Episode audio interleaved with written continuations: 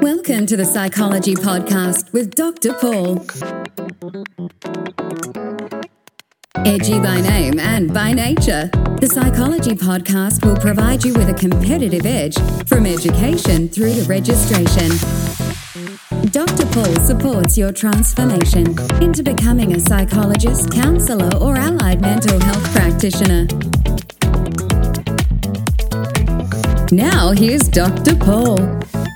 Good morning, good afternoon, good evening, wherever you are in the world today. This is Dr. Paul bringing you another episode of the Psychology Podcast. This time we'll be talking about tips to improve your time management skills. As we all know, the pressures of life, particularly when you're doing work and trying to study at the same time, life can get in the way, and it's very difficult at times to work out how you can plan your days, how you can plan around your assignments, how you can plan to get the best out of you in the middle of your environment, given all the busyness that is around the world. So let's have a look at the top tips, the top six tips for time management improvement. When you learn to maintain good time management skills, you'll find that freedom from deadline pressures and the stress in general become less of a concern. When you have improved time management skills, you'll be more productive, procrastinate less. Yes, that means put away Facebook, Insta, and LinkedIn and have more time to relax at the end of a study period, which then helps you to further decrease stress and anxiety while you're studying. Time management skills are like shoes, a good pair of old jeans.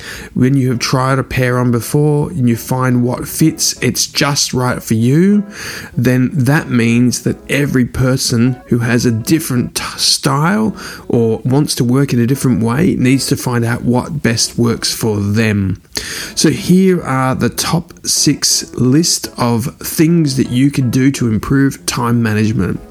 Number one, and it's a big one, and if you don't make lists, it's time to start making lists. The big thing about making lists is you actually have to use them though. You can't just make a list and have it sit on your uh, sticky note on your computer or by your uh, desk side with a piece of paper and you've got all these items listed and nothing's crossed off. You need to set reminders on your phone, put the list on your computer, and have timers set against that. Lists really do work well when you use them. And one of the most important things is to make sure that your list feels attainable. Remember your SMART goals specific, measurable, attainable, realistically, and time bound targets is what you want to aim for. So SMART, the acronym, again, specific, measurable, attainable, realistic, and time bound. Now, no one wants 30 items on the list to do at the end of the day. So, you know, looking at 20 items and you don't get anything done can be very demoralizing. So, prioritize what you need out of your lists and plan according to your top one, two, or three. And what you will find is when you cross things off, and people love accomplishment, they love to have achieved something in a period of time, whether that be a day, whether it be the working day, whether it be the working week, and look back and go, you know what, I achieved something there. You will get the best out of yourself when you make lists. Uh, you might make one for personal, for home, or for work, and you cross off items on that list, specifically the ones that you need to have as a priority in your life. Number two, Set deadlines. Again, there's no point in setting deadlines if you make executive decisions to always push them back. If you are trying to aim to get a project completed or you're trying to get your degree completed, you know, put a time on that put a time limit on it. If you keep taking intermission in your courses, as much as that might be a joy to be able to take a break in between, all you're doing is pushing forward the time that it takes to complete your degree. And importantly, if you have to push it forward for very specific reasons, make sure that you allow yourself not to be so rigid in thinking that your deadlines have to be so specific at the expense of, say, your mental health, because nobody is capable incapable of achieving deadlines if they don't have the capacity to achieve them with the capacity to think and work through the problems. School and education is demanding. We understand that. So set deadlines and try your best to stick to them. Set the deadline a few days before the task is absolutely necessary to be done so that you have a chance to review it. Quite often students who have the time to take one or two days to refine their work before it's submitted will generally find more comfortable about the submission and feel that they will get a higher mark. And I guess as a person who marks that sort of work, I would suggest the more considered uh, assignments that are submitted with the thinking that sits behind it are definitely the ones that I enjoy the most and generally quite often, they receive the higher marks. Number three, a big one stop multitasking. Multitaskers often seem to think that they get more accomplished. They dart from activity 1 to 3 to 5 to 2 to 1 to 3 to 2 to 5 to 1. And unfortunately, what happens is the productivity in focusing on one specific domain goes out the window. It is really important that if you cannot multitask effectively, then you will be aware that you won't be productive. So make sure that you are allowing yourself to be the most productive around having an efficient routine. And let's face it, our minds work better when we're truly able to focus and concentrate on one thing. So, multitasking, if you're capable of doing it, great. If you're not like the majority of people, then don't.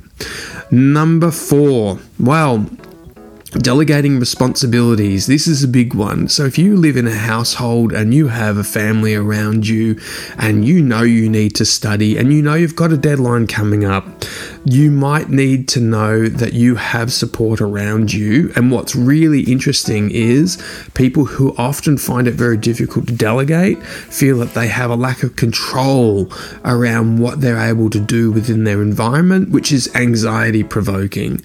So, no matter how good you are, we can't always do everything. So something has to give. If you are the person that cooks your meals in your household, you're going to have to say to your husband, your wife, your daughter, your son, uh, someone that's living with you, a flatmate, a housemate, you're going to have to cook for the next couple of nights because I got a deadline for a really important si- assignment.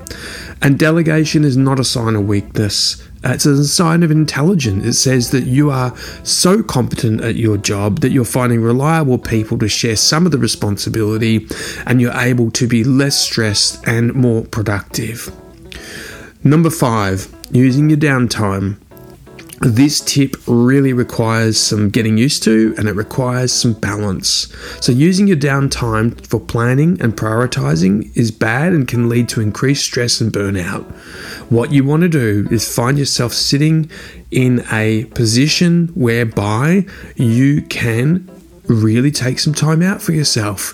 For example, getting uh, an application that does mindfulness and spending time reading a book that's got nothing to do with what you're studying. It's something that you enjoy, and it might be something that you can absolutely take a relaxing position towards and make sure that you really re energize those batteries. You are no good to anybody if you don't take time out for yourself.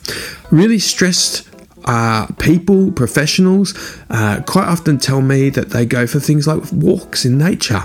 They walk the dog. They have a dog because they want to get out and walk. It's the reason that they get out and do something different. People who are perpetually in an on mode don't have a lot of downtime and therefore cannot relax and so therefore don't recharge themselves. Now, linked to downtime, really important. Reward yourself. When you've accomplished something, celebrate it. How do you celebrate it? Well, that's really up to you. A word of advice though whatever you choose, make it healthy. Do not make it something you really enjoy. Do not go to excess. Do not let it cause you to get further behind. Time management skills are essentially a part of making your day just that little bit easier. Finding out what works for you and sticking to it is really important. And remember, break, take breaks, take another break, and constantly work through Forget the distractions, focus on the tasks, delegate other responsibilities that you can do. Don't multitask, set yourself realistic deadlines, and start making lists. I hope that your education journey is all the more richer for having these six tips for improving your time management skills. I look forward to talking to you next time.